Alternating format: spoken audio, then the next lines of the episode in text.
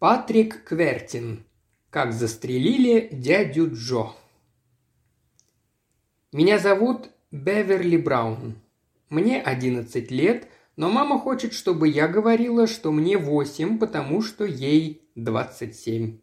Мамочке уже очень долго 27 лет. Очень долго. Вообще-то я даже довольна, что у меня такая молодая и красивая мама. У меня есть еще много дядей, и все они приносят мне разные подарки. И вот одного моего дядю вчера застрелили. Совсем застрелили. Совсем. Мистер Прат, он полицейский и очень симпатичный, сказал, что мне придется разговаривать с судьей. Поэтому я решила все написать сейчас, чтобы ничего не забыть. Начну лучше с самого начала. Когда папа уехал и стал солдатом, мы, мамочка и я, были очень бедные и жили вместе с Анной в Нью-Йорке, в крошечной квартирке. Анна... Ну, Анна у нас вроде прислуги, хотя вообще-то, конечно, она не прислуга, потому что всегда сидит с нами за столом, когда мы едим. Между прочим, она шведка и ужасно старая. Она еще воспитывала папу, когда он был маленький и жил в Швеции. Мамочка певица и поет просто замечательно. Она решила устроиться в театр, и в этом ей помог дядя Фрэнк. У него очень много знакомых в театрах. Дядя Фрэнк – старый друг моего папы, и раньше, когда мама еще не была женой папы, он хотел на ней жениться. Дядя Фрэнк очень хороший и не такой строгий, как мой папа. Как-то я сказала, что я всегда голодная. Тут он мне подарил 5 долларов – а я купила маленькое колечко с зеленым камешком. Продавец сказал, что это настоящий изумруд. Я спрятала его в своем тайнике, где уже лежали зеленые бусы, которые я когда-то раньше нашла, и золотая пудреница, которую мне подарила мамина подруга. То есть мне показалось, что она хочет мне ее подарить. У нее в сумочке была еще одна, и я тогда подумала, что две-то сразу ей не нужны. Как-то раз пришел дядя Фрэнк и пригласил нас с мамой в кино. Я сразу заплакала и сказала, что у меня только одно старое грязное платье, и мне нечего надеть, чтобы идти в кино, поэтому я не пойду. И на следующий день дядя Фрэнк прислал мне сразу два новых платья. Сначала мама меня очень ругала, а потом засмеялась и сказала, «Милочка моя, ты, оказывается, очень способная, прямо-таки талантливая». А Анна стала сердитая-сердитая и буркнула «Какая мать, такая и дочь». И вдруг пришла телеграмма, и в ней говорилось, что папа пропал без вести и, вероятно, умер. Анна плакала, мама тоже, а я подумала. Что же это я не плачу? Наверное, мне надо заплакать? Но мне не хотелось. Правда же не хотелось. Я стала думать, что раз папа умер, то мамочка сможет выйти за дядю Фрэнка. Папа не очень-то хорошо ко мне относился. Один раз он меня даже отшлепал за то, что я у одной девочки в школе взяла часы, а она потом выдумала, что я не хочу их отдать ей. Папа сказал, что если я еще раз возьму что-нибудь без спроса, то он отдаст меня в исправительное заведение. Чтобы отвлечь маму от грустных мыслей, я сказала, «Все это не важно и огорчаться нечего. Ты можешь теперь выйти замуж за дядю Фрэнка». А она ответила, «Фу, как ты можешь говорить такие ужасные вещи? Выйти замуж я все равно смогу только через год». А Анна сказала, «Да ты дрянная девочка, если можешь так говорить о смерти отца. Твой папа был самым лучшим из всех отцов». Хотя мы были тогда очень бедные, но все равно жили весело, потому что у меня было много дядей, и мы часто ходили в кино или в гости. Мои дяди часто приносили мне конфеты и разные замечательные вещи – а когда Анны не было дома, мама разрешала мне сидеть вечером до 11 часов. Один раз я даже пила вино, но оно мне не очень понравилось, от него ужасно щекотало в носу. Это вино принес дядя Джо, самый старый из моих дядей. Он показался мне не очень-то симпатичным, но мамочка сказала, что я должна быть с ним любезной, так как у него два театра, и он собирается платить мамочке много денег за то, что она будет петь в одном из них. Как-то вечером, когда я уже лежала в постели, я услышала, что они очень громко разговаривают, и оказалось обо мне. Тогда я встала и начала подслушивать. Чуть-чуть. И я слышала, как дядя Джо сказал мамочке, «Ты должна отдать девочку в школу». А мама сказала, Беверли будет со мной, иначе я не поеду в эту проклятую Филадельфию». И дядя Джо сказал, «Хорошо, но если ты считаешь, что должна стыдиться своей работы, я не вижу причины, почему надо брать с собой ребенка».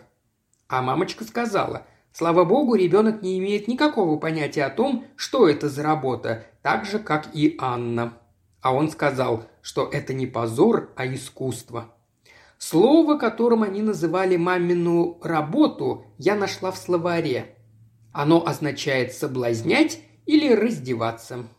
Скоро после этого мы уехали в Филадельфию. Дядя Джо нанял для нас квартиру в большом доме на площади. Мама ничего не рассказывала нам о своей работе, и мы с Анной придумали такой план – спросить маму, в каком театре она работает, потом купить билеты, усесться в первом ряду и хлопать мамочке, когда она начнет соблазнять и раздеваться. И вот, когда она как-то вечером собиралась идти в театр на работу, Анна сказала ей, что мы очень бы хотели посмотреть ее в театре.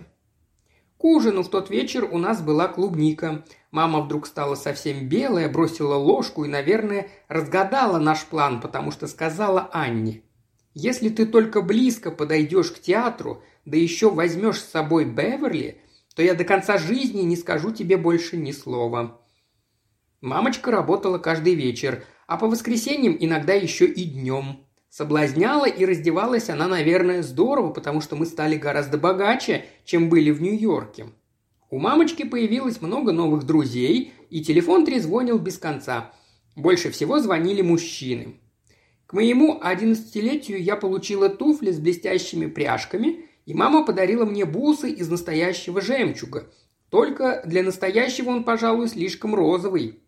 В день моего рождения мы с Анной встретили на улице дядю Джо. Он выходил из ювелирного магазина. Он улыбнулся во весь рот и, окликнув Анну, сказал «Посмотри, что я купил для одной маленькой леди». Достал из кармана коробочку и показал Анне замечательный браслет с бриллиантами и изумрудами. Я такой красоты еще никогда не видала. Браслет был точно такой же, как и выставленный на витрине, а тот стоил 500 долларов, на нем была цена. Дядя Джо сказал, что придет к ужину.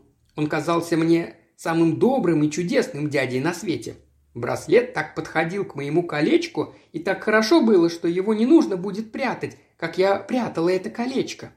Анна испекла пирог и украсила его одиннадцатью свечами. Но мне было все равно, я думала только о браслете. Дядя Джо пришел довольно поздно. Он поцеловал меня и сказал, вот подарок ко дню рождения одной милой девочки. Это был очень большой пакет, и я подумала, что браслет упакован так, чтобы интереснее было его разворачивать. Я убежала в свою комнату, но никаких бумажек не оказалось. Была одна большая коробка, и в ней лежала огромная, толстая, противная кукла с отвратительными прямыми волосами и закрывающимися глазами. Я даже заплакала и сразу возненавидела дядю Джо, потому что он ведь почти пообещал мне браслет и сам сказал об этом Анне около ювелирного магазина. Потом мне захотелось взглянуть на браслет еще разок. Ничего плохого в этом не было, правда же? Я вспомнила, что дядя Джо положил его в правый карман. Я пошла в комнату, где сидели мамочка и дядя Джо. Они смеялись и весело разговаривали. Я влезла к дяде Джо на колени, поцеловала его и поблагодарила за чудесную куклу. Как я ее ненавидела. Прижавшись к дяде Джо, я незаметно просунула руку в его правый карман, так что он и не почувствовал. Потом я убежала в спальню, развернула пакетик, достала коробочку, открыла ее, и вот он, мой чудесный браслет. Я надела его, бриллианты на нем сверкали, как звезды. Мамочка позвала меня ужинать, и я спрятала браслет в тайник. На ужин был жареный цыпленок, мороженое и торт. Я ела немного, мне хотелось опять поскорее посмотреть на браслет. После ужина дядя Джо сказал, «Бедная мамочка, ей тоже надо сделать подарочек». И подмигнул мне, а потом добавил, «Может быть, лучше, чтобы она закрыла глаза?» Он полез в карман, а мамочка крепко зажмурилась. Но в кармане, конечно, ничего не оказалось. Тогда дядя Джо вскочил и стал страшно ругаться. Бросился в переднюю и начал шарить в карманах своего пальто, но и там браслета не было. Мы с Анной помогали искать его по всей квартире, и, наконец, дядя Джо сказал «Проклятие, наверное, я оставил его в такси. 500 долларов пошли свиньям собачьим». Он стал звонить на станцию такси и еще куда-то, но никто не мог ему помочь. И вдруг он сказал «Нет, я не мог оставить его в такси, потому что когда звонил в квартиру, то нащупал коробочку в кармане». Тут я заметила, что на меня как-то странно смотрит мамочка. Она позвала меня в кухню и спросила «Беверли, ты украла коробочку у дяди Джо?» Я ответила «Нет, я браслет не брала». И правда, я ведь не думала украсть его, а только взяла посмотреть. Но мама сказала очень грустным голосом, «Откуда же ты знаешь, что это браслет, если ты его не брала? Посмотри-ка получше в своих вещах, а то я приду и поищу сама». Я пошла и достала браслет. Ах, да чего же он был красив! Но я снова положила его в коробочку, спрятала под платье и пошла в гостиную. Только я собралась сунуть коробочку под диван, чтобы подумали, что она упала туда из кармана дяди Джо, как он это заметил, выхватил у меня коробочку и крикнул «Ах ты воровка! Я так и думал, что это ты стянула у меня коробочку. Эту девочку надо посадить в тюрьму или запереть в какой-нибудь интернат и поскорее, не дожидаясь, пока она станет старше». Тут вошла Анна и отвела меня в спальню. Потом пришла мамочка пожелать мне спокойной ночи и поцеловать меня. Она, наверное, помирилась с дядей Джо, и на руке у нее блестел браслет. Анна до полуночи не гасила свет в моей комнате, и мы с ней разговаривали о красивых платьях и драгоценных украшениях, которые будут у меня, когда я вырасту. Приехал дядя Фрэнк. Он тоже хотел остаться жить в Филадельфии. Он поселился в отеле совсем близко, и первое время было очень весело. Как-то вечером он пришел очень поздно. Мама еще не вернулась с работы. Я слышала, как он сказал Анне. «Боже милостивый, все гораздо хуже, чем я предполагал. Я видел ее. Мы должны сделать все, чтобы с этим покончить навсегда». Когда пришла мамочка, дядя Фрэнк кричал «Ты еще называешь это работой раздеваться при всех?» А мама сказала, что это не совсем так, что она поет, а не только раздевается – и заплакала. «Не надо, прошу тебя, не плачь», – стал говорить дядя Фрэнк. «Ты же знаешь, Дороти, что в любую минуту можешь выйти за меня замуж. Я-то люблю тебя по-настоящему». Но мамочка сказала ему, что не может выйти за него замуж, потому что еще нет подтверждения, что папа умер. А на следующий день случилось самое смешное. Это было накануне того, как застрелили дядю Джо. Мамы не было дома. Она должна была репетировать или еще что-то делать. Анна и я обедали в кухне, когда раздался звонок. Анна пошла открывать и очень долго не возвращалась. Я выглянула в окно и внизу, на углу улицы, увидела Анну. Она была без шляпы и без пальто и разговаривала с каким-то старым мужчиной. У него были совсем белые волосы, раньше я его никогда не видела. Вдруг Анна его обняла и поцеловала, он ее тоже поцеловал, а когда она возвратилась домой, я сказала – Оказывается, Анна, у тебя есть возлюбленный. Я видела, как ты его целовала там, на улице». «Это мой старый давний друг», – ответила она. А потом сказала, что если я буду слушаться, она возьмет меня с собой в гостиницу к своему другу. Но только это секрет, и я ничего не должна говорить маме.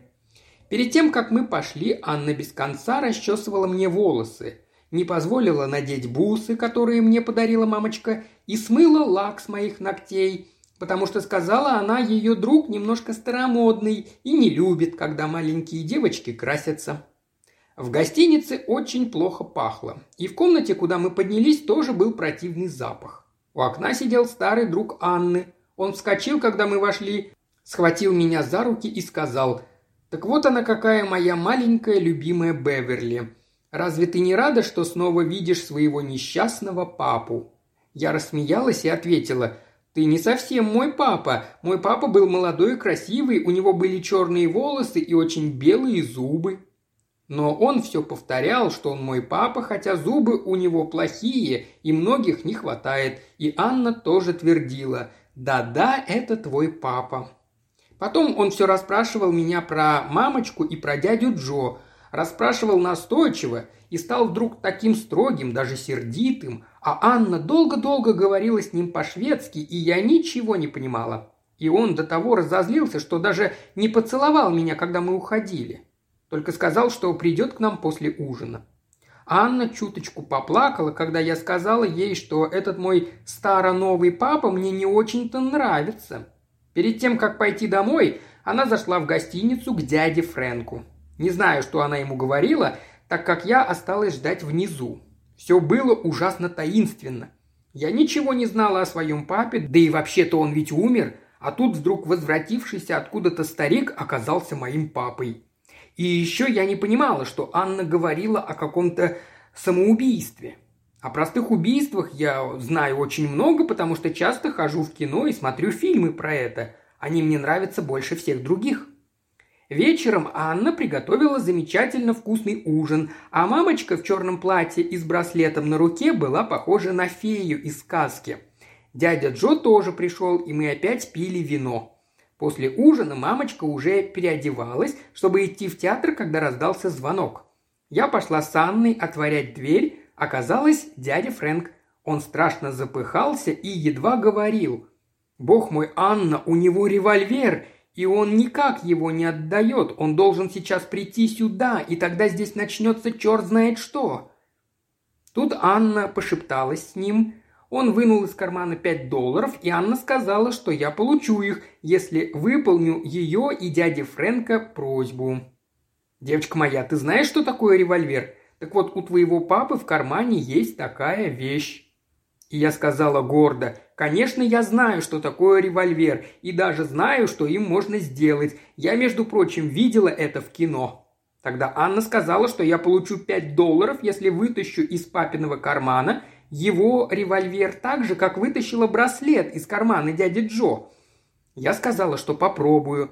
Потом мы стали ждать папу. Как только он пришел, я сразу бросилась к нему, обняла и сказала «Добрый вечер, папочка». И он меня не поцеловал и стал что-то быстро-быстро говорить дяде Фрэнку. И вдруг я вспомнила, что когда я была совсем маленькая, я всегда шарила в карманах у папы, когда он возвращался домой, искала подарки. И я сделала вид, будто я опять маленькая. «Папочка, может быть, ты принес мне какой-нибудь подарочек?» Я сунула руку к нему в карман и сразу наткнулась на револьвер. Он был маленький и совсем не тяжелый. Папа даже ничего не заметил. Он продолжал что-то говорить дяде Фрэнку, потом прошел в комнату, не сняв шляпы. А я побежала на кухню и отдала Анне револьвер. Она сказала «Благодарю тебя, деточка, что ты это сделала и положила револьвер в ящик кухонного буфета. Я заметила, что когда она задвигала ящик, кто-то стоял в дверях и смотрел, но кто это был точно не знаю. Потом Анна дала мне пять долларов и велела идти в спальню. Я пошла, но дверь оставила чуточку приотворенной, чтобы послушать, что будут говорить. Мамочка вдруг закричала «Жорж, я думала, что ты умер, клянусь тебе!» А после я услышала шлепок потом еще шлепок и ужасный крик мамочки. Я увидела, как дядя Фрэнк и Анна потащили в мамочкину спальню дядю Джо. Лицо его было в крови, и он совсем не шевелился.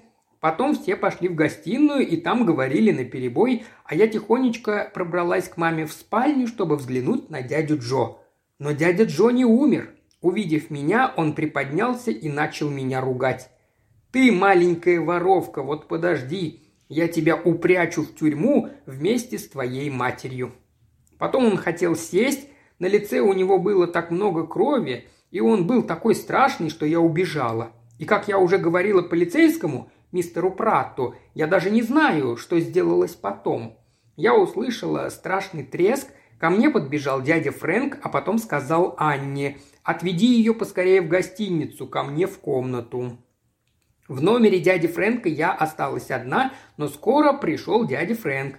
«Беверли, случилась очень страшная вещь. Застрелили дядю Джо». Я ответила «О!». Потом он сказал, что придет полицейский и будет задавать мне вопросы. И что я должна быть очень внимательной и говорить только одну правду, потому что в полиции думают, что это сделал мой папа. Но папа говорит, что нет. Этого он не делал. Дядя Фрэнк снова ушел и вернулся с мистером Пратом. Мистер Прат очень любезно протянул мне руку и сказал, какая ты смелая девочка отобрала у папы револьвер. Я решила, что это ему рассказали Анна и дядя Фрэнк. Мистер Прат сказал дяде Фрэнку. Если Жорж Браун застрелил его в пылу ссоры, то во всем мире нет такого закона, по которому его могли бы приговорить к долговременному заключению. Похоже, что при всех условиях он может получить максимум один год, так как он герой и вообще. После этого мистер Пратт спросил меня, был ли еще кто-нибудь на кухне, когда Анна клала револьвер в ящик, я сказала, что кто-то стоял в дверях, но я не помню кто. «Постарайся вспомнить все хорошенько», — сказал мистер Пратт. «Завтра мы с тобой еще поговорим». Вот потому-то я и записываю все сейчас, чтобы не забыть. Анна мне сообщила, что полицейские арестовали папу, потому что, хотя он говорил, что был в ванной комнате, когда раздался выстрел, но они ему не поверили. Еще Анна рассказала, что так как мамочка и дядя Фрэнк сидели в то время в гостиной, это значит, что стреляли не они. Я спросила Анну, «А где была ты? Почему полиция не думает, что ты стреляла?» Анна ответила, что она ходила в то время за врачом. Тут я ей рассказала, что мистер Пратт считает, что папа получит не больше года тюрьмы, если он убил дядю Джо, а посидеть годок в тюрьме ничего не значит.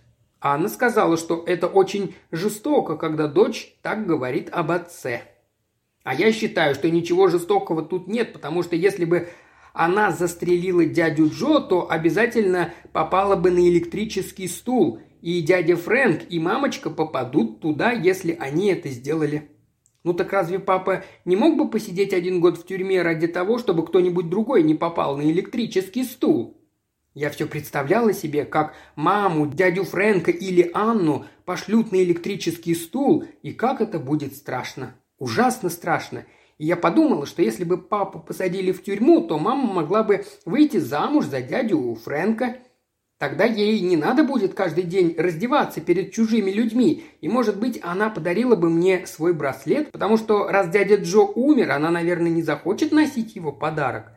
А на следующий день пришел мистер Пратт с каким-то старым мужчиной. Это был папин адвокат, кажется. И мистер Пратт начал опять меня спрашивать, не вспомнила ли я, кто стоял в дверях кухни, когда Анна прятала револьвер? Я ответила, точно не помню, но это был кто-то с белыми волосами. Тут мистер Прат посмотрел на адвоката и сказал, «Ну, теперь все ясно, так как белые волосы только у Жоржа Брауна». Адвокат был очень взволнован. «Я заставлю Брауна сознаться, ведь он не мог поступить иначе, а делается, вообще-то говоря, пустяками». Потом они оба поблагодарили меня и сказали, что я умная девочка, и судье тоже должна рассказать одну только правду. И чтобы я все-все, что могу, хорошенько вспомнила. И я вспомнила и записала все точно, чтобы рассказать судье.